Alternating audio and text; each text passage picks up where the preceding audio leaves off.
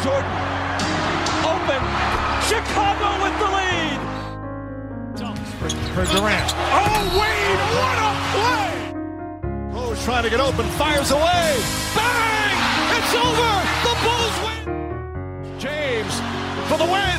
It's gone. LeBron James at the buzzer. Curry gets it. Fakes. Fires three-pointer. Καλησπέρα σε όλους και καλώς ήρθατε στο NBA podcast του Hack and Roll. Καλώς ήρθατε στο Around the League. Είμαι ο Μάνος και σήμερα έχω μαζί μου τον ειδικό, τον προφεσόρ, τον analytics guy του Hack and Roll. Έχω μαζί μου τον Φίλιππο. Καλησπέρα στην παρέα. Ε, Σήμερα ο Βασίλης θα λείπει. Είναι σε ταξίδι.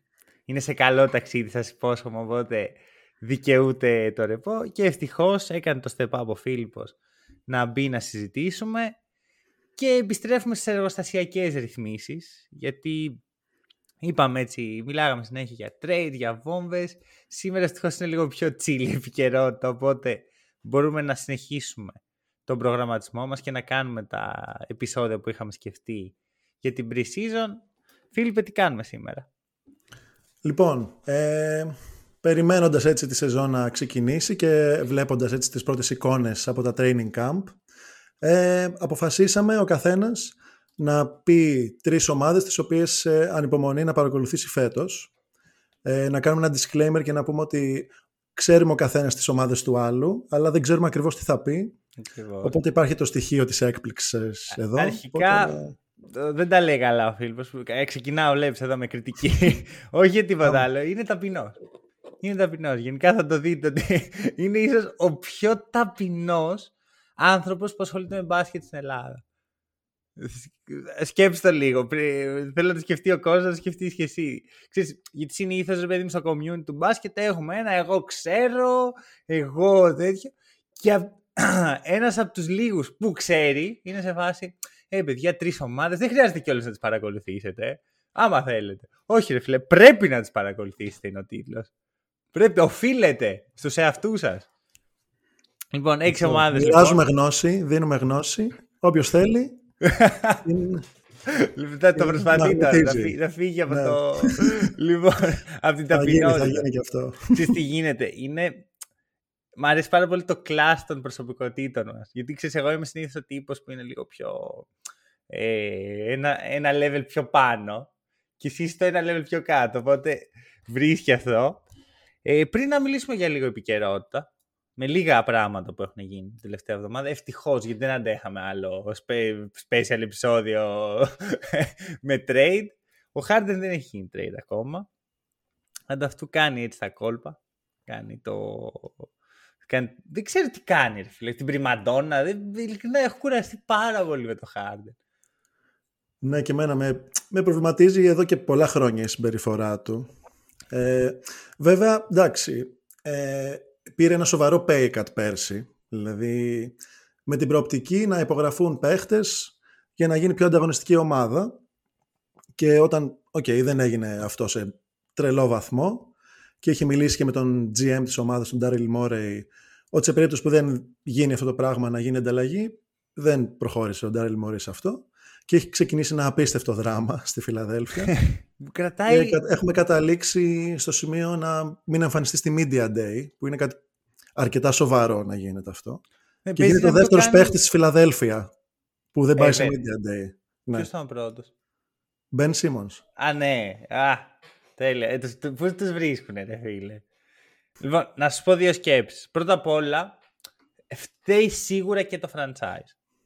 Όταν βλέπεις σε μια ομάδα να μπαίνουν, να βγαίνουν, να το κάνουν χαμετυπίο, ε, φταίς και εσύ σε κάτι. Δεν, μπο- δεν μπορεί να τα έχει κάνει όλα σωστά η Φιλαδέλφια και οι παίχτες συνέχεια να θέλουν ε, δε- να, να ανοίξουν την πόρτα και να εξαφανιστούν. Με το Harden, αυτό που λέει εγώ το ακούω ρε παιδί μου, ότι είχαμε συμφωνήσει κάτι, θε, είχαμε συμφωνήσει ότι θα μου δώσει τώρα το Max και, γιατί πήρα pay cut πέρσι. Και υποτίθεται ότι δεν το δίνω μόρι. Τώρα το τι έχει συζητηθεί, το τι ισχύει δεν το ξέρουμε εννοείται.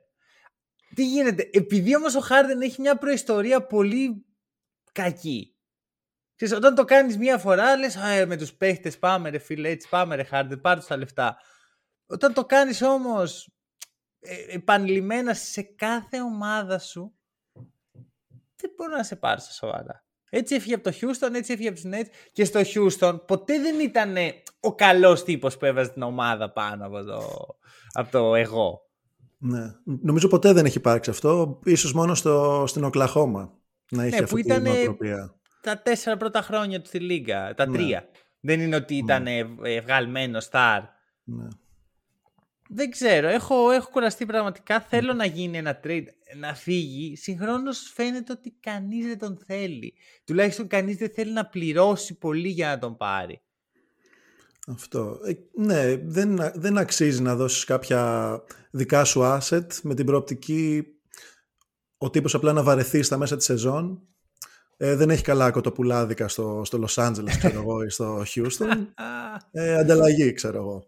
Ναι. Αυτό. Εγώ το τελευταίο που άκουσα ε, και διάβασα έτσι ήταν ε, με τους Clippers να γίνει κάτι.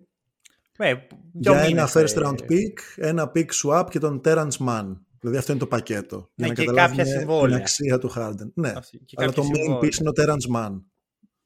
Δεν είναι κακό. Δεν είναι σίγουρο αυτό που θέλει η Φιλαδέλφια. Ε, ναι, OK. Okay. Περιμένεις να πάρεις ένα παίκτη στα όρια του All-Star, θα πω εγώ.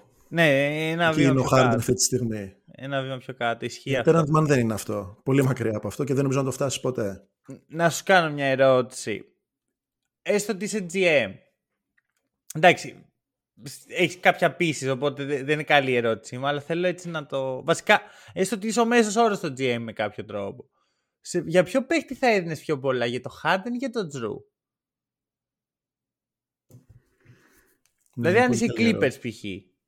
Που οι Clippers ψάχνουν σε αυτή τη θέση παίχτη, βγάζουν ψηλό νόημα και οι δύο. Πώς, πού θα mm. πλήνωνες περισσότερα assets; Νομίζω θα έδινα για το Τζρου περισσότερα.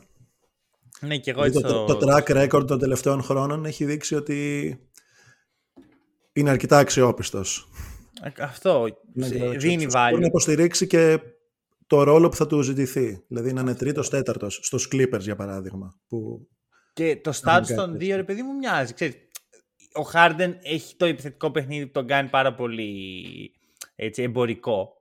Και ξέρεις, στα μάτια των φάνων προφανώς Χάρντεν. Αλλά και ο Τζρου είναι borderline All-Star, αν όχι All-Star πέρσι. Νομίζω ήταν All-Star πέρσι, όχι; Ήταν, ήταν, σωστά. Ε, είναι για μένα το ίδιο επίπεδο, αλλά επειδή ο Χάρντεν είναι ένας πολύ επιθετικογενής παίχτης και η άμυνα του είναι σε πολύ, πολύ χαμηλό επίπεδο, εμένα αυτό με ψηλιάζει, γιατί ξέρεις, οι All-Star πάντα επιλέγονται με βάση την επίθεση, όχι την άμυνα.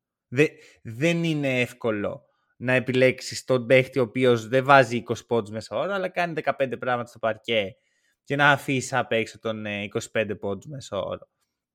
Οπότε θεωρώ πως στην πραγματικότητα το value του Drew είναι πιο πάνω, απλώς επειδή έχουμε μάθει να διαβάζουμε τα επιθετικά stats και να λέμε αυτός είναι καλός, αυτός είναι κακός. Εκεί είναι που ο Harden φαίνεται το case του πιο ισχυρό για κάποιους. Αλλά όχι για το hack and roll από ό,τι φαίνεται. Εντάξει και μην ξεχνάμε τώρα ότι ο Harden πριν 4-5 χρόνια ήταν MVP και στο MVP discussion. Ναι, έχει κάνει ακραίες σεζόν επιθετικά και έχει φτάσει να κάνει 65 νίκες με την ομάδα του. Ναι, ήταν το στάτους του παίχτη συνολικά είναι πολύ ανώτερο του Χάρντεν από τον Τζρου συνολικά. Ναι, ναι, αυτό δεν θα συζητηθεί. Απλά, απλώς τώρα σε αυτή, την, σε αυτή τη φάση ε, νομίζω ψάχνεις κάτι πιο ε, πολυδιάστατο και αξιόπιστο. Ναι. Και σε αυτή την περίπτωση θεωρώ ότι είναι ο Τζρου ανάμεσα στους δύο. Πάντα για μένα είναι σημαντικό να βλέπεις τι θα, όχι τι έχει προσφέρει ο παίχτης γενικά στην καριέρα του. Τι θα μου προσφέρει ο παίχτης τώρα.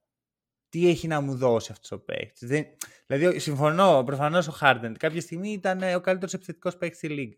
Εύκολο. Αλλά έχουμε φύγει πολύ μακριά από αυτό. Δηλαδή δεν είμαστε καν κοντά πλέον. Είναι καλός έτσι φέρνει πράγματα. Αλλά δεν είναι ο καλύτερος. Δεν είναι καν στο top 15 των επιθετικών παιχτών πλέον για μένα. Anyway, ε, πού θες να δεις το Harden? Θες κάπου, Θέλω να δω. σε αφορά. Όχι, να σου είμαι ειλικρινής, δεν, με, δεν ξέρω, δεν με τρελαίνει η, η προοπτική του Harden πλέον. OK, okay, μπορεί να, να το δώσουν άλλη μια δοκιμή στη Φιλαδέλφια. Το πιο λογικό. Μετά, ναι, αλλιώς μετά θα γίνει κάτι προς κάποια contending ομάδα. Βλέπε Clippers. Δηλαδή δεν νομίζω να γίνει κάτι τρελό. Ναι. Να πάει σε κάποιο προορισμό που δεν το περιμένουμε δηλαδή. Δεν υπάρχουν και πολλές επιλογές εδώ που τα λέμε. Δεν είναι ότι. Ξέρεις, δεν ταιριάζει και σε πολλές ομάδες. Γιατί πλέον οι ομάδες δυσκολεύονται πιο. έχουν επιθετικό ταλέντο και ψάχνουν συνήθως το αμυντικό σε τέτοια trade και όχι το αντίθετο. Οκ. Okay. Και σε άλλα νέα, μιας και κάνουμε στο segment της επικαιρότητας, είχαμε το πρώτο NBA game σε πολλά εισαγωγικά, μιας και ήταν φιλικό, exhibition game θα έλεγα, στο Dubai. Ε, Dubai ή Abu Dhabi, κάτσε. Μπερδεύτηκα. Νομίζω στο Abu Dhabi πρέπει να ήταν. Ναι. Χωρίς να είμαι 100% σίγουρος. Δεν ξέρω γιατί μου έχει κολλήσει το Dubai. Συνήθως γίνεται παρόμοια events αυτά στη πόλη. Και ήταν η ομάδα σου, Minnesota Timberwolves, με τους Mavericks. Σωστά, με Dallas Mavericks. Καλά θυμάμαι. Όπως ναι, καταλάβατε ε, δεν είδα το παιχνίδι. Ναι, πρέπει να είμαι μόνος στην Ελλάδα που το είδα το παιχνίδι. Ναι, πραγματικά 0% ενδιαφέρει για αυτό το Δεν το είδα όλο, γιατί το τελευταίο δεκάλεπτο ήταν garbage time to garbage time. Δηλαδή δεν μπορείς να καταλάβεις. Garbage time to exhibition game. Ναι, ναι, ναι. Παίζανε οι δεύτεροι της G League από κάθε ομάδα και αυτοί που έτσι προσπαθούν να βρουν ένα συμβόλαιο μέσα στο training camp, οπότε εντάξει, ε, δεν άντεξα. Μου αρέσει το NBA, αλλά δεν μπορούσα άλλο. Τους πήγαν όλους αυτούς μέχρι το Abu Dhabi μόνο και μόνο για να παίξουν 10 λεπτά. Οκ. Okay. Είναι, είναι εσύ, πολύ περίεργα πράγματα. δηλαδή, εγώ ειλικρινά θα έλεγα: Όχι, παιδιά, δεν θέλω. Δεν θέλω, ρε φίλε, να πάω μέχρι το Abu Dhabi και να παίξω garbage time. Πάω στον Ερυθρό Αστέρα καλύτερα. Ε, κάπου όπα. Ε, okay. Πώς φάνηκε, ε, έχεις κάποιο συμπέρασμα από αυτό το μάτς; Ε, ναι, το, τα, το πιο σημαντικό βασικά είναι ότι για μένα η Μινεσότα έχει κρατήσει ένα κορμό παιχτών έτσι και με τον ίδιο προπονητή, είναι η τρίτη του χρονιά και δείχνουν κάποια καλά στοιχεία. Ε, απ' την άλλη η Dallas είναι πολύ καινούρια ομάδα και θέλει αρκετή δουλειά έτσι για να βρει χημεία και να βρει τα σωστά σημεία έτσι που μπορεί να παίξει το παιχνίδι της. Ναι, Εντάξει, ο Λούκα έπαιξε, έβαλε 25 πόντους στο ημίχρονο και μετά πήγε και έκανε μπάνιο, ξέρω εγώ. Σβηστός, ναι, ναι, ναι, για πλάκα. Κοίτα, πάντως, αν το θέμα με τους Mavericks είναι ότι μπορεί να κάνουν όλα τα πράγματα για να βρουν χημεία και μετά θα τη χαλάσει ο αδερφός Καϊρή. Δηλαδή. Εδώ okay. είναι, είναι αυτό ανα πάσα στιγμή. Το πράγμα μπορεί να γίνει χειρότερα. Ωραία. Ε... Ναι, δεν τους βλέπω τους Ντάλλα. Δεν ξέρω. Δεν με τριγκάρουν πολύ φέτος. Θα πω μόνο αυτό. Να ξέρεις για να μπούμε σιγά σιγά και στο μου του επεισοδίου. Αφού ζεσταθήκαμε. Τώρα κάναμε το, το, τα σουτάκια, μένουμε για μάτς τώρα. Ε, θα ήταν ωραίο να είχαμε και μια παρουσίαση τώρα. Λοιπόν, ε, θα ήταν, ήταν πολύ πιθανό να βάλω τους Mavericks στη λίστα μου. Δηλαδή, γιατί εμένα με ιντριγκάρουν στην πραγματικότητα. Ωραία, το έχω δείξει νομίζω και σε προηγούμενα επεισόδια που έχουμε κάνει. Ο Grant Williams με ψήνει πάρα πολύ σαν παρουσία. Μ' αρέσει πάρα πολύ το πώς δεν είναι η ιδιοσυγκρασία του Grant με του Λούκα. Γιατί είναι και οι δύο έτσι λίγο jokers, λίγο αστεί, λίγο τα παίρνω όλα στο χαβαλέ. Δεν μπορώ, εσύ, δεν, μπορώ, δεν τον εμπιστεύω με τον Καϊρή. Δεν μπορώ να τον εμπιστευτώ. Και απορώ πώς τον εμπιστεύεται οποιοδήποτε στο NBA αυτή τη στιγμή. Ε, πιο αναξιόπιστος αυτός ή ο Χάρντεν για σένα; Σίγουρα αυτός, γιατί όταν ήταν στην ίδια ομάδα έκανε το Χάρντεν να μοιάζει με το αδικημένο ρε παιδί μου. Ε, τον έκανε να μοιάζει με τον τύπο που προσπαθεί υπερβολικά και οι συμπαίχτες του δεν είναι εκεί για αυτόν. Υπήρχε κάποια στιγμή αυτό το narrative, ότι α, τι του κάνει το καημένο του Χάρντεν.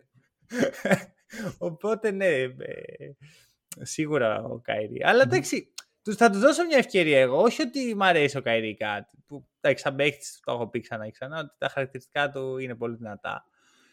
Έχει να κάνει με το ότι θέλω να δω πώς, που, ποιο είναι το endgame αυτής της ομάδας, που καταλήγει. Μ' αρέσει πολύ το storyline. Ωραία. Ε, πάμε στο επεισόδιο πριν να πούμε στον κόσμο εδώ πέρα ότι αν θέλει να στηρίξει το podcast μπορεί να πάει στο buymeacoffee.com slash roll, θα το βρει στο description, στα links, στα πάντα, οπουδήποτε και αν ακούει το podcast, να στηρίξει με καφέδες και να στείλει το hack and roll στο Βερολίνο, Ένα αυτό. Και δύο, θα του πω να μας ακολουθήσει στο Instagram. Ε, Instagram, Hack and Roll Pod.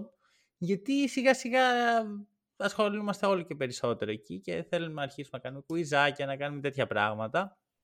Οπότε έχετε λίγο το νου σας στο Instagram όποιος θέλει. Πες την πρώτη ομάδα, Φίλ, που πρέπει να παρακολουθήσει ο κόσμος. Λοιπόν. Είναι υποχρεωμένος. Υποχρέωσέ ναι. τους. Λοιπόν, σας υποχρεώνω, απαιτώ να παρακολουθήσετε φέτος τους Detroit Pistons. Okay.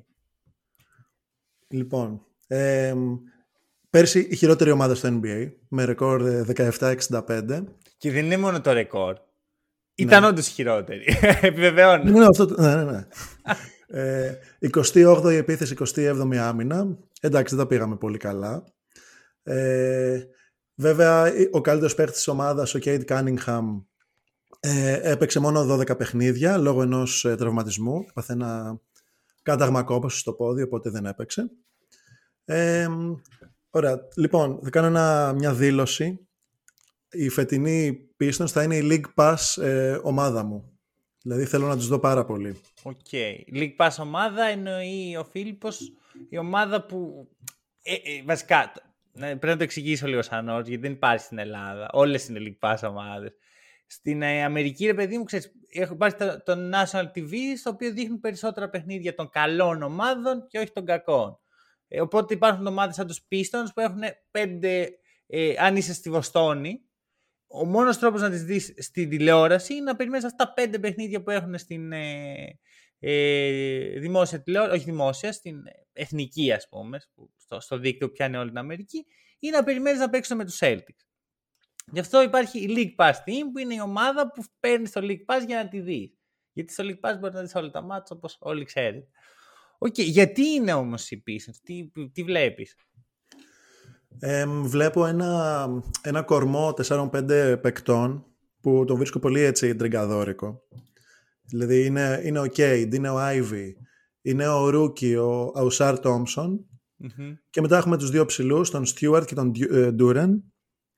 Ε, δηλαδή είναι ένας κορμός έτσι που τον βρίσκω πολύ ενδιαφέροντα. Ε, ο Κέιντ θεωρώ μπορεί να γίνει στην καριέρα του πολλές φορές All-Star. Δηλαδή Πιστεύω θα το καταφέρει αυτό. Και βάλει θα ε, πω. Τον, τον πιστεύω πάρα πολύ. Οριακά τον πιστεύω όσο εσύ πιστεύεις σε έναν άλλον παίχτη που θα αναφέρεις στη συνέχεια. Ποιο, ποιο. Όχι, περίμενε, όχι, μην πει. Αυτό ναι. το αναφέρεις. Ε, Κοίτα, άμα έλεγες απλά ε, το όνομα, δεν θα ξέρανε ότι θα το αναφέρεις συνέχεια. Την πάτσε, έβαλες τρικλοποδιά στον εαυτό σου. Έβαλε τρικλοποδιά. Δεν πειράζει. Σηκώνομαι πάλι. Συνεχίζω να μιλάει για τον Game. Και είναι ένα φοβερό, τον αγαπώ, τον αγαπώ, μου αρέσει πάρα πολύ. Ε, και ο Αουσάρ Τόμσον. Αν και αρχικά. Ναι, ναι, ναι. Ε, είναι φοβερός αμυντικός. Και η άμυνα για μένα είναι ένα skill το οποίο ε, δεν μπορείς να το βελτιώσεις πάρα πολύ δραματικά στην πορεία της καριέρας σου. Πρέπει να είσαι πολύ καλός από την αρχή. Δηλαδή είναι ένα skill που εύκολα το βελτιώνεις. Και αν το από τόσο νωρίς σε αυτό το σημείο, ε, είναι πολύ ενθαρρυντικά τα στοιχεία για μένα. Ωραία, να σου κάνω μια ερώτηση. Παρακαλώ. Τον Ασάρ τον έχουμε δει στην, στην ε, elite, ε, overtime elite. Ωραία. Ναι. Και έπαιζε με μένα, με σένα, με τον Χρήστο, με τον αδελφό μου. Ξέρεις, έπαιζε εκεί με, με τέτοιο επίπεδο παίχτες. Το να παίζεις άμυνα σε αυτούς τους παίχτες δεν είναι πάρα πολύ πιο εύκολο από το να παίζεις άμυνα σε παίχτες Ευρωλίγκας, παίχτες NCAA, παίχτες NBL. Ξέρεις, μιλάω για τους άλλους φορείς, ας πούμε, ναι, ακόμα ναι. και, και, και παίχτες G League. Νομίζω ότι το case του παίχτη είναι αυτό, ότι είναι αμυντικάρα, ας πούμε, ότι είναι lockdown και τα σχετικά.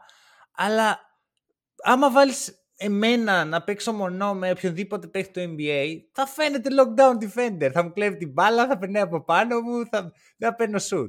Κατάλαβες τι λέω, mm. ότι όταν ο ανταγωνισμός είναι τόσο χαμηλός, γιατί μιλάμε για πολύ εξευτελιστικό επίπεδο σε αυτή τη λίγα. Αυτός ήταν ο λόγος για τον οποίο είχα αρκετούς ενδιασμούς και για τα δύο αδέρφια Τόμψον. Αλλά μετά από ε, το Summer League που είδα αρκετά παιχνίδια έτσι, των Pistons και μετά και από διάφορα, από το Media Day και από διάφορες συνεντεύξεις παικτών, προπονητών, Ε, λένε ότι βρίσκεται σε πολύ καλό επίπεδο Okay. και νομίζω ότι θα είναι έτσι πολύ χρήσιμο γρανάζι στην ομάδα. Με ψάρωσες λίγο τώρα, η αλήθεια είναι. Παρ' όλα αυτά, ναι. ακόμα και για το Summer League που λες, όπως το ίδιο πιστεύω και για την G League, βλέπεις ότι έχω για όλα κάτι. Ε, η άμυνα τη θεωρώ λίγο πιο εύκολη. Και ο λόγος είναι ότι δεν υπάρχουν ομάδες στημένες σωστά.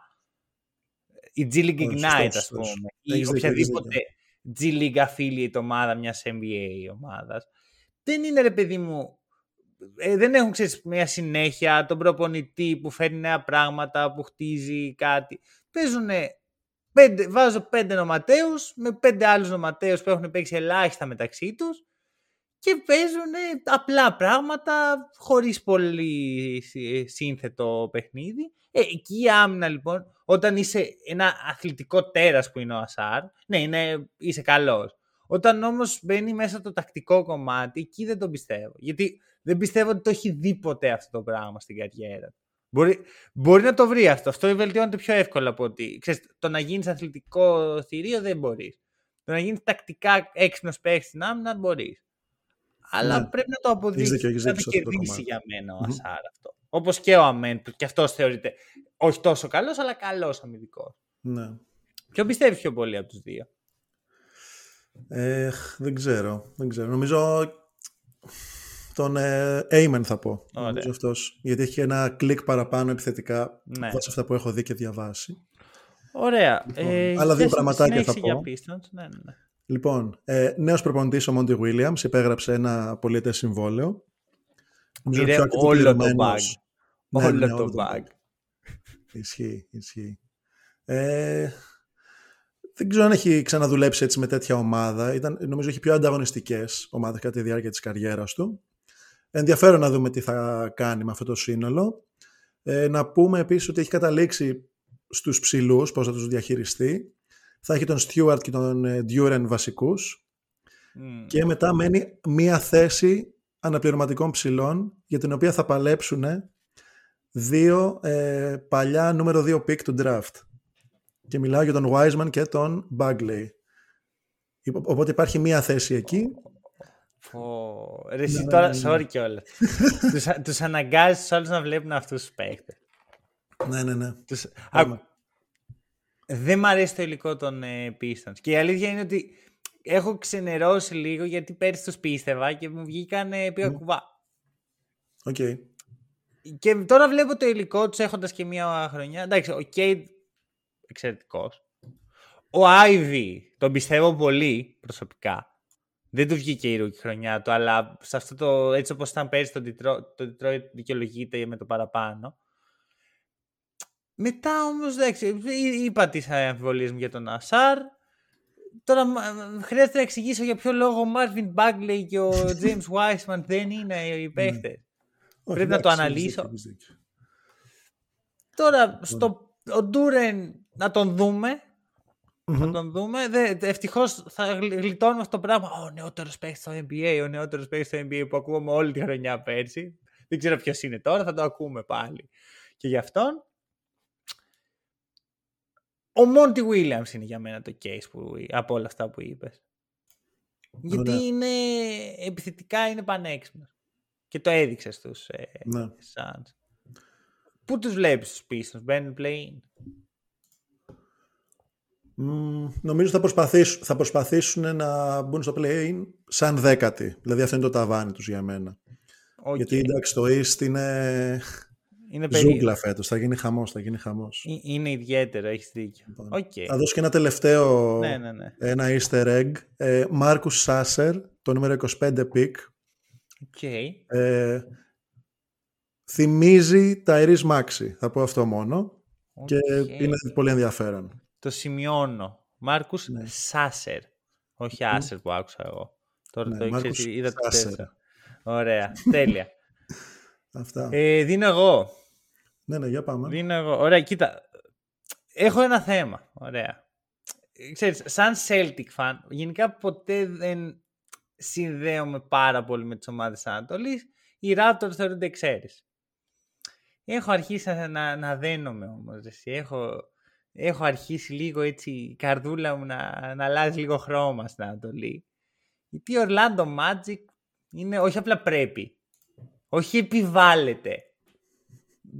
Κόψτε το NBA άμα δεν δείτε Orlando Magic φέτος. Ωραία. Δηλαδή έχουν όλα τα εργαλεία για κάτι ενδιαφέρον. Ε, εντάξει, πριν αρχίσω να κάνω πάλι τρέλες με Wagner και τα σχετικά, υπάρχουν παίχτες που αξίζει να δεις. Υπάρχει ο Φουλ. Υπάρχει ο ε, ο οποίος ακόμα εγώ είμαι believer.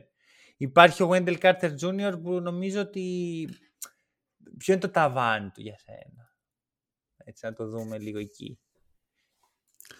Ε, δεν ξέρω. Ίσως κάποιος ρόλος αντίστοιχος με του Ρόμπερτ Williams που είχε στους Celtics. Σαν... είναι πιο πάνω. Είτε βασικός ήταν πληρωματικός ε, ψηλός σε top contending ομάδα. Κάπως έτσι τον έχω στο μυαλό μου.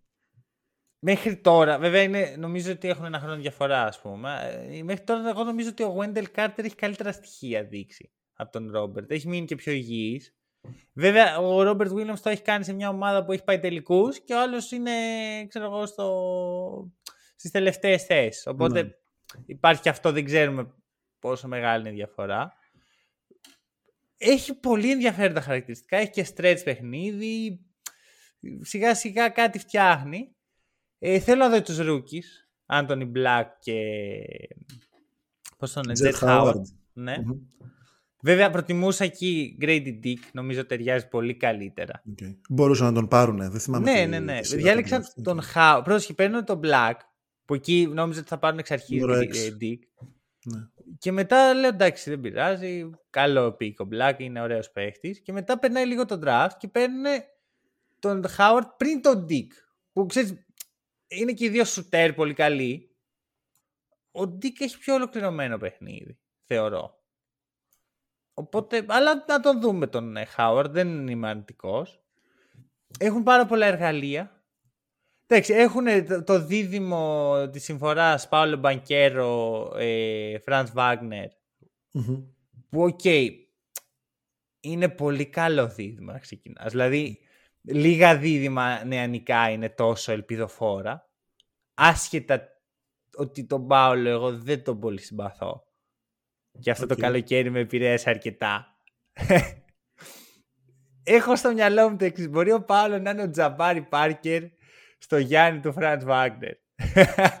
δηλαδή μπορεί να είναι ο παίκτης που γίνεται λίγο εμπόδιο και μετά φεύγει για να λάμψει ο Φραντς.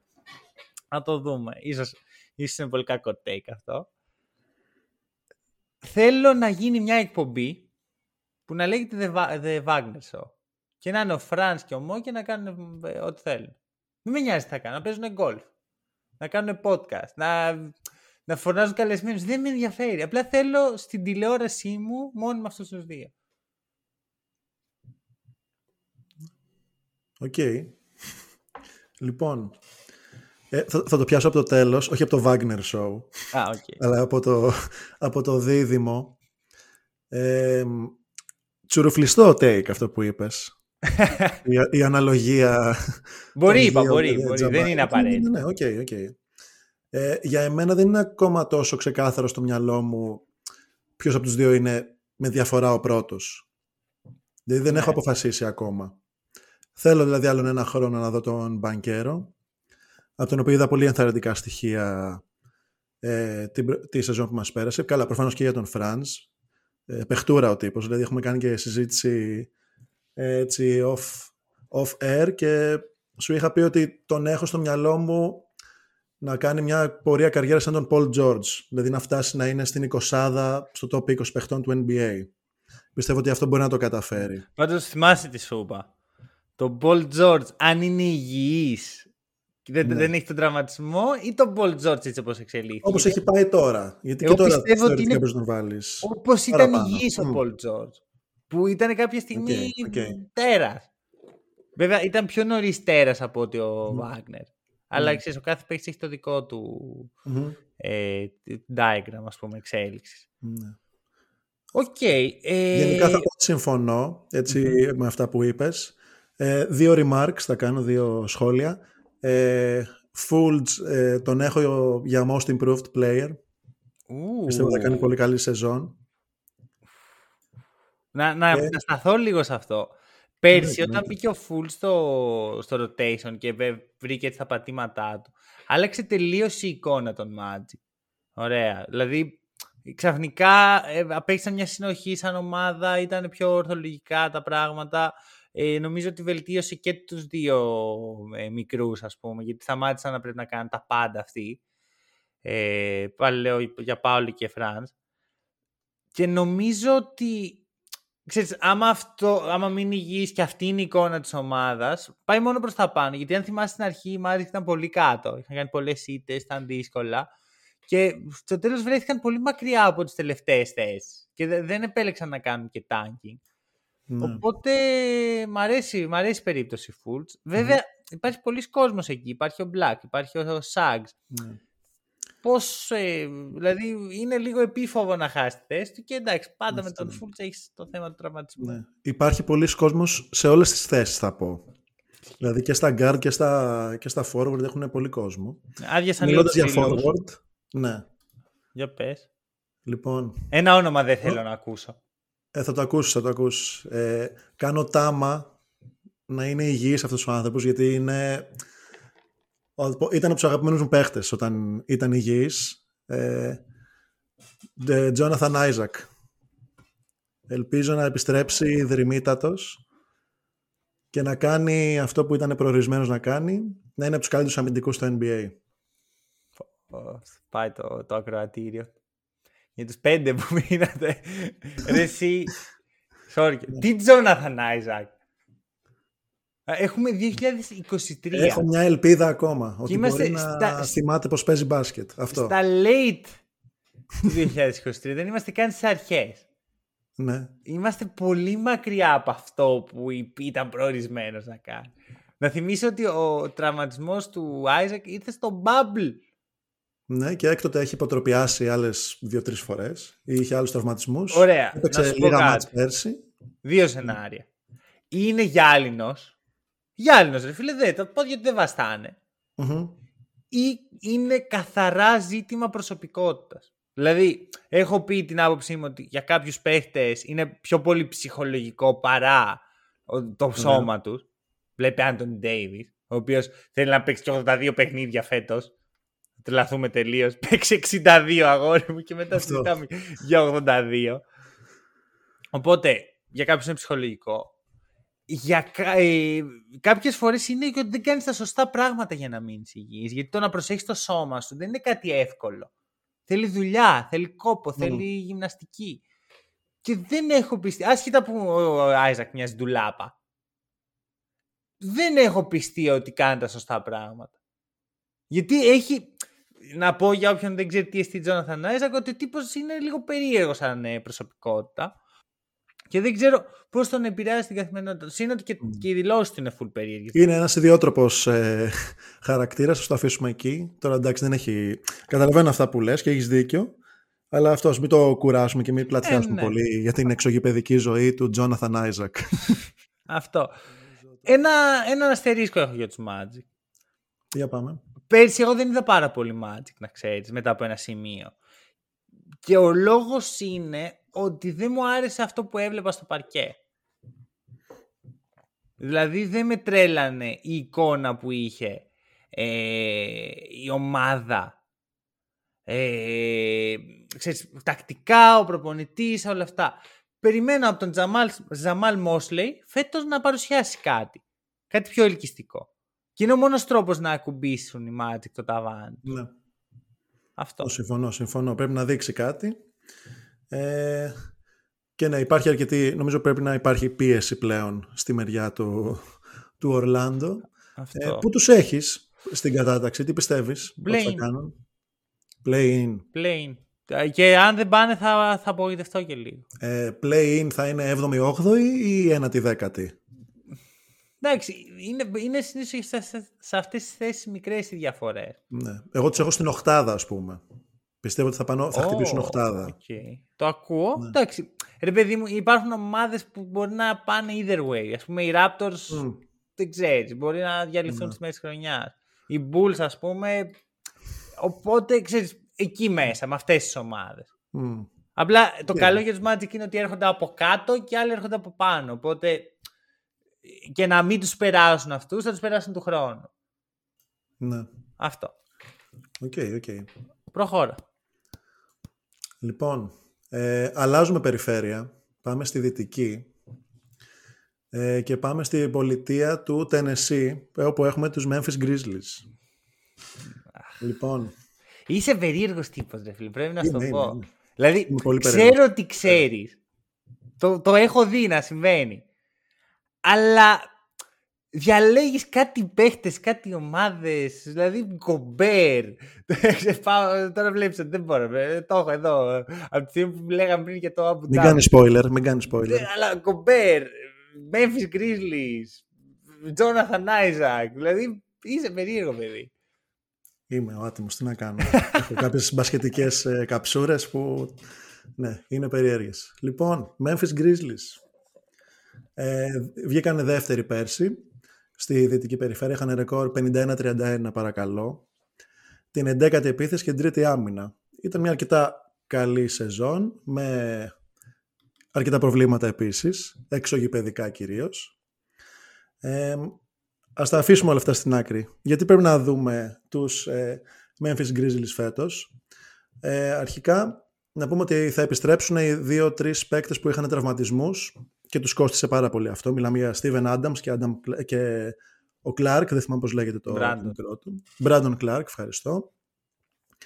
Ε, θεωρώ ότι τους στήχησε πάρα πολύ, τους κόστησε στα play-off ιδιαίτερα, γιατί εντάξει, δεν μπορεί να βγάλει όλη, όλο τον αγώνα ο Jackson και με τον Tillman δίπλα ε, ζορίζαν τα πράγματα. Mm. Οπότε με τον Adams... Πιστεύεις θα τους πέρναγαν τους Lakers με αυτούς τους δύο. Αν ήταν υγιή. Ναι.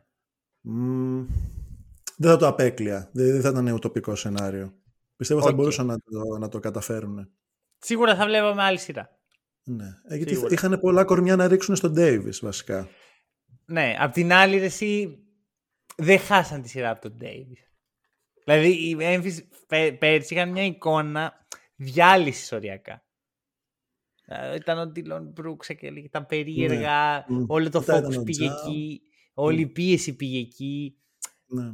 Μετά ο Τζάξ, ήταν όλη η σεζόν πέρσι ήταν μια απογοήτευση εξωγηπεδικά. Οπότε δεν μπορώ να πω ότι, OK, okay, ναι, τους έλειπαν υψηλοί. Σίγουρα τους έλειπαν. Αλλά δεν νομίζω ότι αυτή μόνο αυτό. Ναι, ναι, προ, προφανώς, προφανώς. Εντάξει.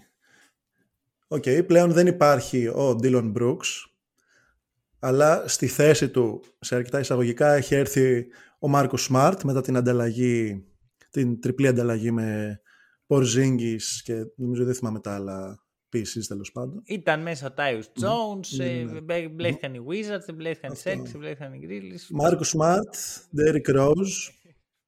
Ναι, δίνουν ένα σημαντικό βάθος στη θέση των guard που θα το χρειαστούν πάρα πολύ, ειδικά στην αρχή της χρονιάς, στο Memphis.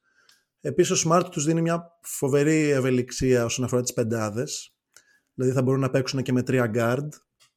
Δηλαδή στην αρχή Smart, Rose και ο, όπως λέγεται αυτό το Dookie, ο Bane, Desmond Bane, ναι. Ε, sniper, φοβερός σουτέρ. Okay. Ε, Σ' αρέσει ο Bane. Ναι, ναι, ναι, ναι. Δεν μου μοιάζει πολύ για παίχτης φίλοι που. Ξέρεις, όσο σε ακούω, ρε παιδί μου, mm. παρατηρώ τι παίχτες σου αρέσουν. Και βλέπω έτσι αυτούς που είναι, έχουν μακριά άκρα, είναι αμυντικογενείς και τα σχετικά. Ο Μπέιν είναι το ακριβώς αντίθετο. Είναι, ξέρω, ναι. εντάξει, είναι, είναι, είναι η δεύτερη κατηγορία, μπασκετική καψούρα. Ε, σουτέρ, που, που κάνουν 13 τον αγώνα. Ναι, ναι, ναι, ναι. τρελαίνω. Okay. Που δεν τους μοιάζει τίποτα. Ξέρεις, δεν είναι. Δεν πτωούνται. Ναι, συνεχίζουν και βαράνε, ναι. Τύπου, ξέρω εγώ, Μαλίκ Μπίζλεϊ, ας πούμε.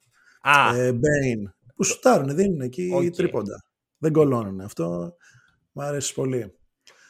Οπότε ναι, ε, αυτό θα δούμε πεντάδες με τρία γκάντ, έτσι πολύ γρήγορες, πολύ ε, αθλητικές. Ε, και γενικά μου, μου αρέσει το project των Memphis. Επίσης μου αρέσει που είναι η villain ομάδα του NBA και που όλοι έτσι τη, την, ε, την ε, και νομίζω ότι ε, θα δείξουν overall καλά πράγματα. Περιμένουμε να δούμε πώς θα προσαρμοστεί ο Τζα. Ε, βέβαια ήδη βγήκε νομίζω η είδηση ότι συμμετέχει στις, ε, στις προπονήσεις και στα ταξίδια της ομάδας, θα είναι παρόν. Ε, ενώ αρχικά είχε ακουστεί ναι. ότι δεν θα συμμετέχει ούτε σε αυτά. Εντάξει, αυτό τα αλλάζει όλα. Οριακά τον ναι. στείλανε ναι. για ξεκούραση. ναι. Οριακά. OK, okay, κοίτα.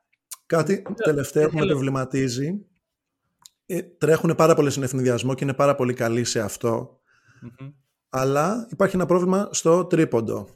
Όπου ναι. πάντα δυσκολεύονται και στα play-off βλέπουμε ότι πέφτει ο ρυθμός. Ε, λιγότερες ναι. κατοχές, μεγαλύτερες ε, επιθέσεις. Ε, δεν θα έχουν την ευκαιρία να τρέξουν τόσο πολύ. Ε, και εκεί είναι που δυσκολεύει λίγο το πράγμα, γιατί ε, δεν είναι τόσο καλή από το τρίποντο. Αυτό. Γενικά ε, το, hard, το offense Δηλαδή ο Κενάρτ και ο Μπέιν είναι οι μόνοι σουτέρ. Ναι. Μετά τι; Ναι. Εντάξει, αυτό είναι το, η, η επίθεσή του στο μισό γήπεδο είναι προβληματική. Και είναι ισχύει αυτό δύο χρόνια, το ξέρουμε όλοι, το ξέρουν και οι ίδιοι. Το θέμα είναι ότι τα, τα, ε, τα pieces που έχουν δεν... Mm-hmm. Δηλαδή, κοίτα, δεν θέλω να είμαι πολύ αρνητικός με τους Grizzlies. Γιατί, OK, okay, ξέρεις, είναι μια νεανική ομάδα ακόμα. Ξέρεις, ανέβηκαν πολύ απότομα. Είπαν πολλές βλακίες. Αλλά είναι μικρά παιδιά. Ωραία. Οι περισσότεροι ναι. είναι μικρότεροι και από μένα. Συγχώρεσέ τους. Δεν είναι να τους συγχωρέσω. Είναι να, να αλλάξουν αυτοί. Δεν, δεν έχει να κάνει με μένα. Ναι. Είναι να φύγουν από αυτό το state of mind και να πάνε σε ένα πιο υγιές, ότι είμαστε, να, να καταλάβουν τι είναι, ότι είμαστε μια ομάδα που ακόμα δεν έχει αποδείξει τίποτα.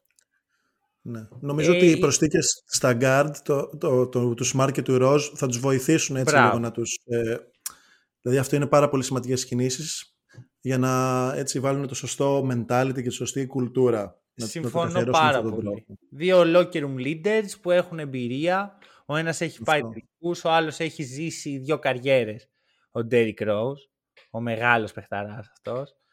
Πραγματικά εντάξει το, τον λατρεύω ρε φίλε το Rose. Δηλαδή, OK. Okay.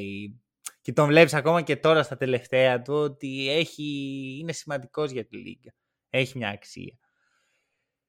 Νομίζω όμως ότι το θέμα με τους Grizzlies είναι ότι νιώθω ότι έχουν τα βανιάσει πριν την ώρα τους.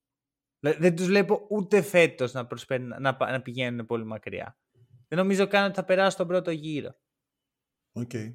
Και ξέρεις, η Δύση. Βέβαια, εντάξει, ξέρεις, είναι και λίγο το μάτσα. Δηλαδή, άμα τους τύχουν οι Σαν στον πρώτο γύρο, ε, δεν θα εκπλαγώ να περάσουν οι Grizzlies. Ναι. Οπότε έχει, πρέπει να δούμε λίγο και το μάτσα. Θέλω να δω πώς θα εξελιχθεί η σεζόν. Θέλω να δω τον Γκενάρτ να παίζει τουλάχιστον 28 ε, λεπτά. Είναι πάρα πολύ σημαντικό να γίνει αυτό. Oh, θα γίνει, αυτό πιστεύω θα γίνει. Θα γίνει. Αυτό. Γιατί και... έχουν φύγει πολλά λεπτά στο 3 επειδή έφυγε ο Brooks, οπότε θα πάρει πολύ χρόνο. Και είναι η πρώτη ομάδα στην ιστορία του NBA που έχει δύο, τους δύο τελευταίους Defensive Player of the Year στο roster Ναι. Δεν νομίζω ότι άμυνα θα είναι πρόβλημα. Αυτό βέβαια έφυγε ο μεγάλος, ο, ο ήρωας, ο δικός μας, δικός μου και δικός σου, Tyus Jones, το, το άγιο παιδί αυτό. ναι. Αλλά νομίζω ότι Θέλω να τους δω τους Grizzlies. Ωραία. Δεν έχω πολλά πράγματα. Θέλω να τους δω. Επίσης πιστεύω ότι ο Taylor Jenkins φέτος είναι λίγο στο hot. Αλλά σιωπηλά, ρε παιδί. Okay. Δεν το ακούς, αλλά πιστεύω ότι αν δεν πάει καλά η σεζόν ναι. θα, είναι, θα, θα είναι η επόμενη θυσία. Ναι. Ο, είμαι ευχαριστημένος από αυτά που έχει κάνει μέχρι στιγμής, αλλά τώρα ναι, πρέπει να γίνει έτσι το βήμα παραπάνω. δηλαδή να, να περάσουν ένα γύρο τουλάχιστον και να είναι ανταγωνιστικοί όσο πάει. Δηλαδή ναι, πιστεύω... Συμφωνώ. Είναι ναι. στο hot seat ο coach Jenkins. Ωραία, δίνω εγώ και πάλι παραλληλίζω την ομάδα που επέλεξε με την ομάδα που έχω επιλέξει εγώ εδώ. Όλα δεν είναι. Και θα πάω με Sacramento Kings. Sacramento Kings. Εντάξει, το ήξερε, τι να σου πω ρε παιδί μου, το, το ήξερε και ο, ο τελευταίος, δεν έχω ακούσει ποτέ hack and roll, ξέρω εγώ. Ο Μάνος ναι. γουστάρει Sacramento Kings, έχει ένα μικρό κράς. Ε, έχω μεγάλο hype, να ξέρεις. Και όλο αυτό που έγινε με, στη Media Day, με το Sasa και έσπασε το ρεκόρ των shoot και έβαλε 147 στα 150 shoot και τι είναι αυτός και βγαίνει ο Fox και βγαίνει ο, ο Huerter και λένε όπα. Ε, Είμαι ρε φίλε, τι να σου πω. Φέρε μου Media Day Βεζέγκοφ. Δεν θέλω τίποτα άλλο. Δηλαδή, αυτό είναι ένας λόγος, ένας από τους αγαπημένους μου παίχτες στην Ευρώπη να παίζει σε μια από τις αγαπημένες μου παίχτες στο NBA. Απ' την άλλη, κάθε φορά που βλέπω power ranking της Δύσης και οι Kings είναι εκεί κάπου στο 7, 8, στο 6, ψήνομαι. Υποτιμήστε τους. Δεν είναι καλή λογικά. Χάλια θα πάνε. Δεν φαντάζεσαι πόσο με ψήνει. Γιατί πέρσι, ρε παιδί μου, ακόμα κι εγώ έλεγα ότι θα μπουν στα play-in. Όχι, ε, ναι, στα play-in είχα πει. Και το είχα πει με φόβο, ρε παιδί μου, ότι όχ, τι θα γίνει τώρα και ε, δύσκολα τα πράγματα. Τους υποτιμήσαμε όλοι. Ναι, υπήρχε το narrative ότι ξέρεις, άμα προκριθούν στα play-off θα ανεβάσουν banner. Δηλαδή ήταν αυτό το αστιάκι. Αυτό. Μπαίνουν στα play-off, έχουν κάνει όλα τα σωστά πράγματα μέσα στη χρονιά. Και πάλι τους υποτιμάμε ότι πέλα μου ρε τώρα. Μα, βασικά λέγανε όλοι αυτούς θέλουμε. Καλά, οι Warriors τους διάλεξαν. Κοίταξε, τους βγήκε. Και θεωρώ πως είναι πολύ καλό για τους Kings το πώς εξελίχθηκαν τα playoff. Γιατί έτσι όπως πήγαινε, μπορούσαν να φτάσουν μέχρι και τελικούς της περιφέρειας. Αν, ε, αν είχαν λίγο τύχη με το μέρος τους σειρά με τους Warriors. Είχαν πολύ καλή παρουσία. Το ξεχνάμε αυτό. Είναι εύκολο όταν αποκλείεται άλλος στον πρώτο γύρο. Και νομίζω, ξέρεις ότι όταν αποκλείεσαι τον πρώτο γύρο, ακόμα και έτσι, είναι πιο εύκολο να κάνεις το επόμενο βήμα. Και να μην ε, τα βανιάσει, ας πούμε. Κατάλαβες τι λέω. Σκέψτε να είχαν πάει τελικούς περιφέρεια, τώρα πολύ δύσκολο θα το ξανά έκαναν φέτος. Γιατί δεν ήταν. Γιατί το ταβάνι αυτόματα θα ήταν πολύ ψηλότερα από ότι ε, πρέπει να είναι όντως. Αυτό. Έχει ένα ψηλό ταβάνι θα την πάταγαν σαν τους ε, Mavericks ας πούμε. Ή ναι, τους Hawks την προηγούμενη χρονιά που πήγαν εκεί πριν την ώρα τους. Θεωρώ λοιπόν ότι θα έχουμε μια αντίστοιχη χρονιά με καλό μπάσκετ πρώτα απ' όλα. Ε, που είδαμε πέρσι για μένα το πιο όμορφο μπάσκετ από τους Kings. Το ότι έχουν πλέον περισσότερη χημεία το κάνει ακόμα πιο ενδιαφέρον.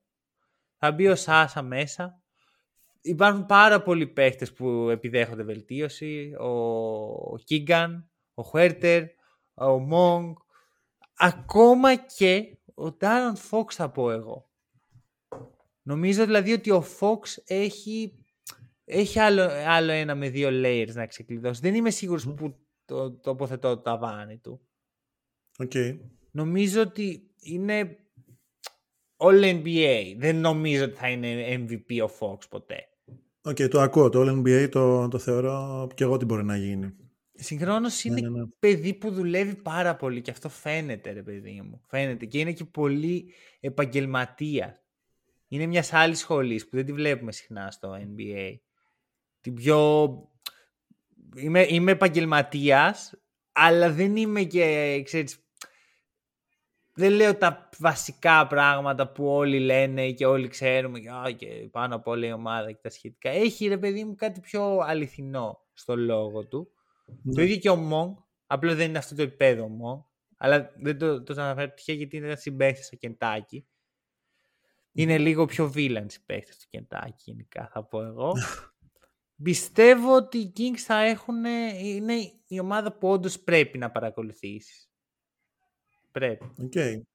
Ναι, ναι. Αυτό. Ε, τι άλλο; Δεν ξέρω, έχεις εσύ κάτι να φέρεις στο τραπέζι; Ε, ο, γενικά, το συμφωνώ σε αυτά που λες. Πολύ σημαντικό το κομμάτι του continuity. Δηλαδή να διατηρήσεις όσους περισσότερους παίχτες μπορείς ε, στο ρόστερ μετά από μια επιτυχημένη σεζόν. Γιατί mm-hmm. νομίζω είναι επιτυχία αυτό που κάνανε πέρσι. Δηλαδή βγήκανε τρίτη στο, Κάνουν 48 νίκες και φτάσανε ένα σουτ μακριά από το δεύτερο γύρο των playoffs, οπότε ήταν πολύ καλή η, πορεία. Έχουν ένα πολύ καλό κορμό, έχουν 7-8 παίχτες έτσι που μπορούν να είναι πολύ ανταγωνιστικοί. Μπαίνει και σε αυτό ο Βεζέγκοφ, ο οποίος μπαίνει σε ένα σύνολο το οποίο δεν θα μπορούσε να είναι πιο ιδανικό έπειτα από τα δύο χρόνια αυτά που είχε παίξει με τον τρόπο που είχε παίξει στον Ολυμπιακό. Ε, δείχνουν όλοι ότι τον γουστάρουν έτσι και τον πιστεύουν και θα κάνει, νομίζω θα είναι ε, χρήσιμο γρανάζι της ομάδας. Δεν πιστεύω ότι ποτέ θα φτάσει να είναι τύπου έκτος παίκτης ή ακόμα και βασικός γιατί έχει, εντάξει, έχει κάποιους παίκτες μπροστά του που δύσκολα θα τους φάει τη θέση που λέμε αλλά Ναι, μου αρέσουν, μου αρέσουν οι Kings και ναι, θα τους παρακολουθώ και εγώ έτσι με μεγάλο ενδιαφέρον. Λοιπόν, μου, μου είχε στείλει πέρυσι ένας φίλος ε, μήνυμα που άκουγε το podcast και μου λέει: Μάνο, νομίζω ότι η αγάπη σου για τους Kings έχει αρχίσει να, να παίρνει από την αγάπη σου για τους Celtics. Και το, το είδα να συμβαίνει η αλήθεια είναι και θέλω να δω πώς θα πάει φέτος αυτό. Ξέρεις. Νιώθω λίγο. Είναι το διπλό ταμπλό που έλεγα πέρσι. Εγώ θα έλεγα ότι φεύγει από την αγάπη σου για τους Celtics και πάει και λίγο και στους Magic. Καλά, με τους Magic είναι άλλο, είναι το επόμενο, η επόμενη γενιά κράς. Okay. Ότι, είναι, ότι είναι η δεύτερη σου ομάδα η Magic. Αυτό τώρα το σκεφτόμουν πριν ε, μπούμε και γράψουμε. ότι είναι... Δεν ξέρω, είμαι, μπερδε, είμαι μπερδεμένο. Είμαι μπερδεμένο. Είμαι σε σύγχυση, ναι. Είμαι σε σύγχυση, λοιπόν. Γιατί, ρε παιδί μου, συγκρούεται το, η αγάπη που έχεις από παιδί για μια ομάδα αλλά συγχρόνω δεν είναι η ομάδα μου η Celtics, παιδί μου. Ξέρεις, δεν, είναι, δεν μεγάλωσα στο Garden. Δεν με πήγαινε ο πατέρας μου στο Garden. είναι λοιπόν, συγκρούεται αυτό με την όλη αυτή τη γνώση και όλα αυτά τα πράγματα που μελετάω για το μπάσκετ που τα βλέπω να συμβαίνουν ρε παιδί μου. Η Kings είναι κυριολεκτικά η ομάδα που θα έφτιαχνα άμα ήμουν εγώ GM. Έτσι όπως είναι. Mm. Παίζουν το, το αγαπημένο μου στυλ μπάσκετ, έχουν κάποιους από τους αγαπημένους μου και έχουν το ίδιο mentality με μένα και συγκρούονται αυτά, είναι λίγο δύσκολο. Δεν γουστάρω τον Dayton όσο γουστάρω τον Fox ή τον Franz. Και είναι περίεργο για μένα. Ναι, ναι. Λοιπόν, ε, συγχρόνως ξέρεις, είναι, είναι αυτό. Οι άντρες είμαστε όντα που διαλέγουν μια ομάδα όταν είναι 8 χρονών και μετά τους πληγώνει για τα υπόλοιπα 80 χρόνια της ζωής. Αυτό. λοιπόν. Πρέπει να ζήσουμε με αυτό, ναι. Δώσε τελευταία ομάδα. Λοιπόν, Καλό, καλό ε, έχει γίνει καλό transition ναι, εδώ νομίζω. Έχει γίνει πολύ καλό, ισχύει, ισχύει. Ποια ομάδα λοιπόν σε πληγώνει για το 80 του αγάπες. Θα πάω και εγώ στην πασχετική μου αγάπη που με πληγώνει από τη στιγμή που την είδα, αλλά δεν την παρατάω. Και αυτή είναι η Minnesota Timberwolves. Ε, λοιπόν, γιατί αξίζει να δούμε την ομάδα αυτή; Ε, λοιπόν, θα πω αρχικά ότι το ESPN έχει, έβγαλε τα projections αυτά που βγάζει με βάση στατιστικά ε, και είπε ότι θα είναι η δεύτερη στο, στη Δύση. Θα κάνουν 48 νίκες. Να το, το αφήνω αυτό στο τραπέζι. Μην το σχολιάσεις ακόμα. Okay. Ναι, Βλέπει, είμαι σιωπηλός. το πιστεύω. Ναι, ναι, ναι, θα, θα, σε αφήσω να τα πεις όπως, όπως θα νιώθεις. λοιπόν, ε, έχουν τον Άντωνι Έντουαρτς, ο οποίος είναι εκπληκτικός θα πω έκανε μια πολύ καλή σεζόν πέρσι, ε, εκεί που υπήρχε πίεση στο, στο πρόσωπό του για να κάνει το παραπάνω βήμα. Δεν ξεκίνησε πολύ καλά, αλλά στα μέσα της χρονιάς το έκανε και έδειξε ότι μπορεί να ανταπεξέλθει.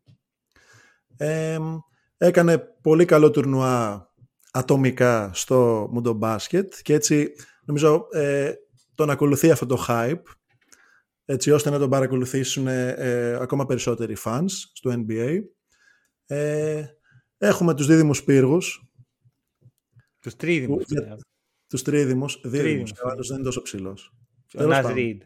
Ναι, ναι, ναι. Κάτσε έχουμε τους δίδυμους πύργους. Είναι σέντερ όμως. Ναι, OK. Okay. τον Μαζί. Ε, όχι, δεν έχουμε φτάσει εκεί ακόμα. Okay. Ε, έχουμε τους δίδυμους πύργους που, ναι, μιλάω για, για Carl Anthony Towns και Rudy Gobert, τους οποίους εγώ τους πιστεύω ακόμα. να πούμε ότι δεν είδαμε... Πέρσι τους είδαμε μόνο σε 32 παιχνίδια, 27 regular και 5 ε, play-off. Έδειξαν να το βρίσκουν προς το τέλος. Ε, λίγα παιχνίδια βέβαια για να, το, για να βγάλεις ένα ασφαλές συμπέρασμα, αλλά θεωρώ ότι μπορεί να δουλέψει. Ε, μετά έχουμε Jaden McDaniels, ο οποίος ε, είναι από τους καλύτερους αμυντικούς on ball στο NBA και πιστεύω ότι ήταν μεγάλη αδικία που δεν μπήκε σε κάποια All NBA Defense ε, πεντάδα πέρσι. Τρελό γιατί έχει βγει 8 στο, στο vote για τη Defensive Player of the Year. Ναι. Αλλά δεν μπαίνει στους 10 που είναι στις ομάδες. Αυτό πραγματικά, ναι, δεν ξέρω πώς... Ε, ναι, δεν ξέρω τι ψηφίζουν, πώς ψηφίζουν και τι πίνουν και δεν μας δίνουν οι ψηφοφόροι. Άκου, τώρα για το McDaniel ρε τέτοιο. Ε, ναι, Βγαίνει μπροστά ο Φίλιππος. ναι. Ο Φίλιππος είναι σε φάση πας, τον βρίζει, ξέρω εγώ, του λες άσχημα πράγματα για την οικογένειά του. Αδιάφορος. Με το που πιάσει κάποιος στο στόμα το Μακδάνιελ, βλέπεις Χάλκ. Τι!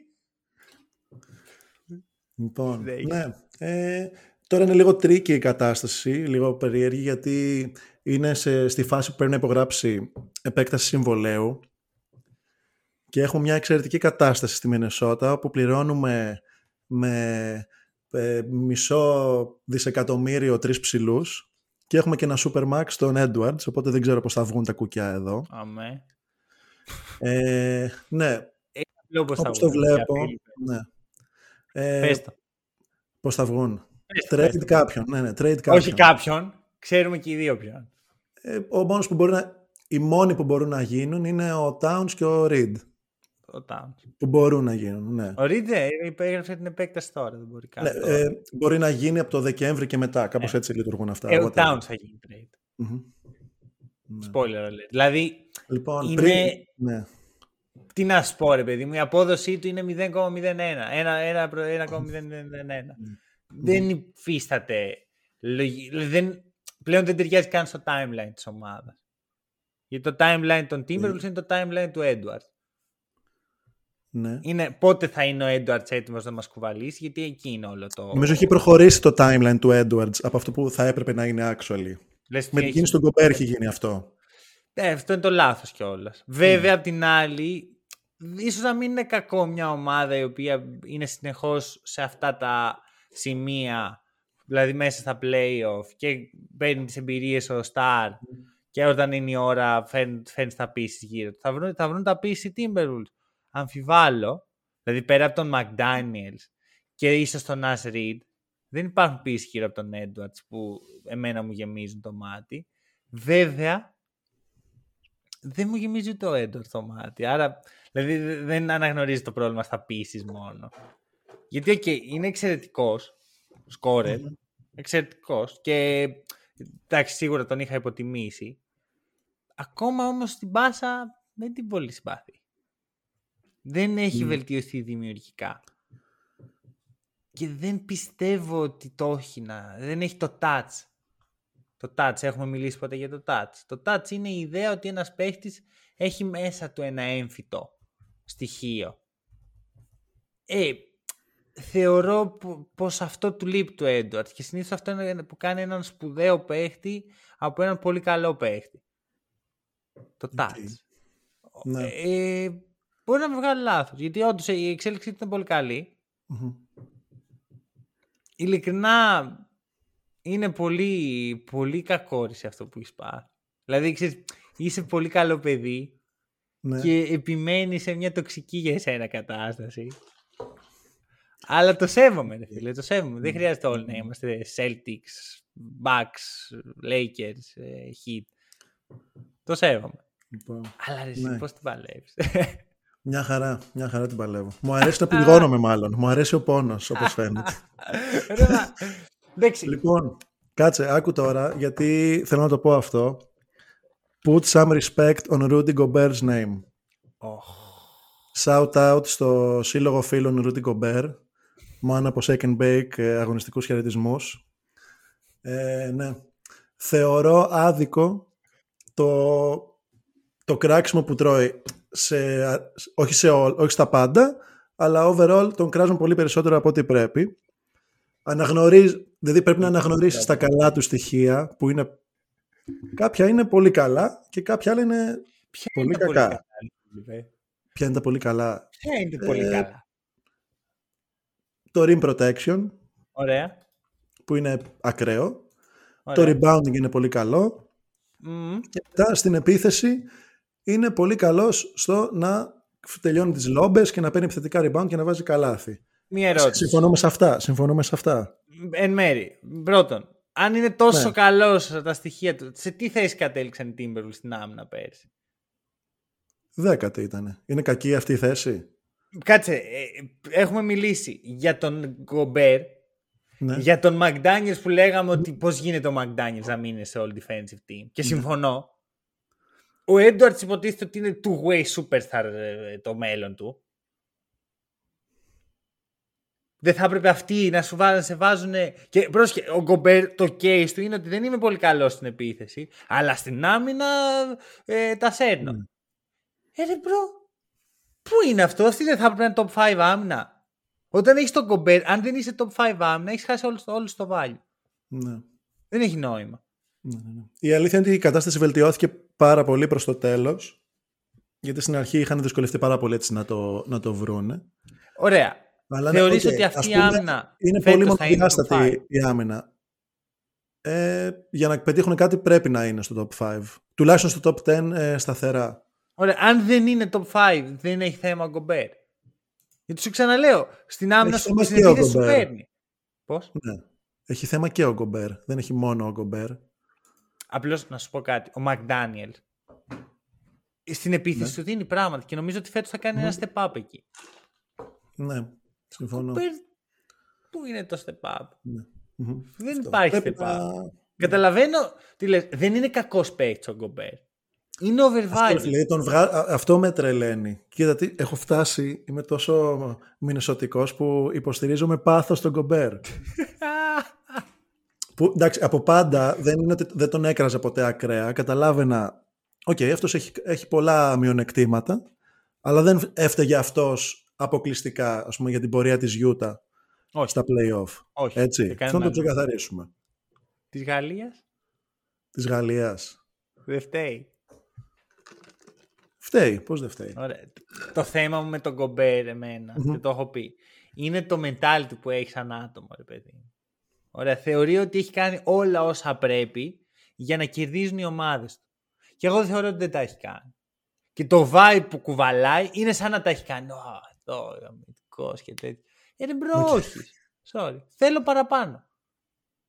Μου αξίζουν παραπάνω πράγματα. Εμένα δεν, όχι, δεν έχω σχέση με τον Γκομπέρ. Αλλά στο Φίλιππο αξίζουν παραπάνω πράγματα από ένα τύπο που πιάνει lob ρε. Και να σου πω κάτι, δεν είναι τόσο καλός rebounder. Επιθετικά στα rebound είναι όσο καλός είναι ο Τζάρετ Vanderbilt. Για δεν λίγο τα stats του. Θα τα μελετήσω. Κάνε ένα refresh και περιμένουμε tweet σχετικό με αυτό. Για να μας πεις ποιος είναι καλύτερος επιθετικός rebounder, ο Jared Vanderbilt ή ο Rudy Gobert. Σύντομα στο hack and roll. Λοιπόν, να προχωρήσουμε. Πάμε, πάμε. Να προχωρήσουμε. Να τελειώσουμε μάλλον. Τελευταία ομάδα. Και θα πω μια ομάδα που είναι λίγο wildcard για μένα. Γιατί μπορεί να πάει... Πάντα βλέπεις ότι στο τέλος κλείνω με κάτι wildcard. Κάτι μπορεί να πάει either way. Η ομάδα εδώ είναι η Utah Jazz. Ε, μια ομάδα που πέρσι έπρεπε να είναι, υποτίθεται ότι θα ήταν η χειρότερη ομάδα στη Λίγκα, παραλίγο να μπει στα play Και νομίζω ότι απλώς τράβηξαν την πρίζα για να μην μπουν στα play εν τέλει. Πρώτον, Κιόντε Τζότ. Έλα, πάρε την καρδούλα μου, στη δίνω, πάρτε και κάντε ό,τι θέλεις. Κάντε θρύψαλ. Έχω φάει άπειρο κόλμα αυτό τον παίχτη. Βλέπεις ένα pattern εδώ σε αυτές τις ομάδες. Ρε φίλε, τι είναι αυτός; Ο τύπος πιστεύω, αν όχι φέτος, σε ένα-δύο χρόνια θα τρίβουμε τα μάτια μας με Γιόντε Τζόρτ. Γιατί επιθετικά στο, στο σκοράρισμα δεν του λείπει τίποτα. Έχει ε, three level scoring. Αλλά και δημιουργικά έχει φλάσεις. Και είναι και δύο μέτρα το παιδί, έτσι έχω, έχουμε κάτι εδώ θεωρώ με George.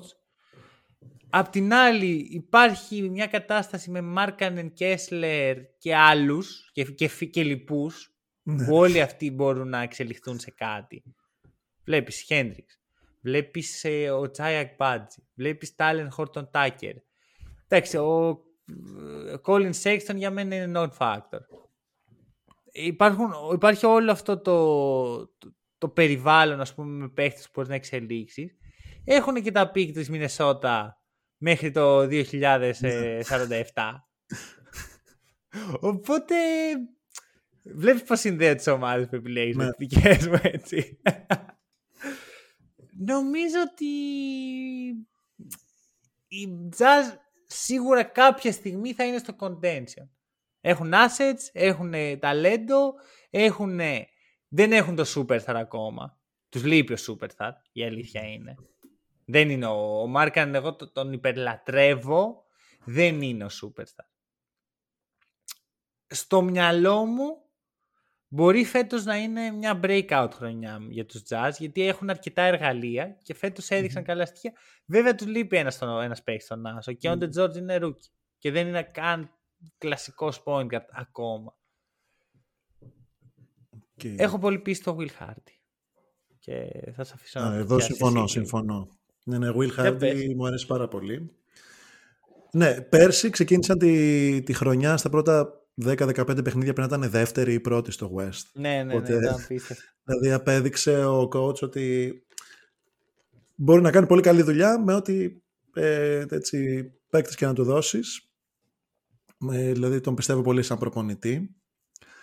Ε, τώρα όσον αφορά για τον superstar παίχτη που τους λείπει πιστεύω ότι κανένας από αυτούς τους παίχτες που έχουν τώρα μπορεί να γίνει αυτό που λες Οπότε ήρθε θα έρθει από τον draft είτε από κάποια ανταλλαγή. Ναι.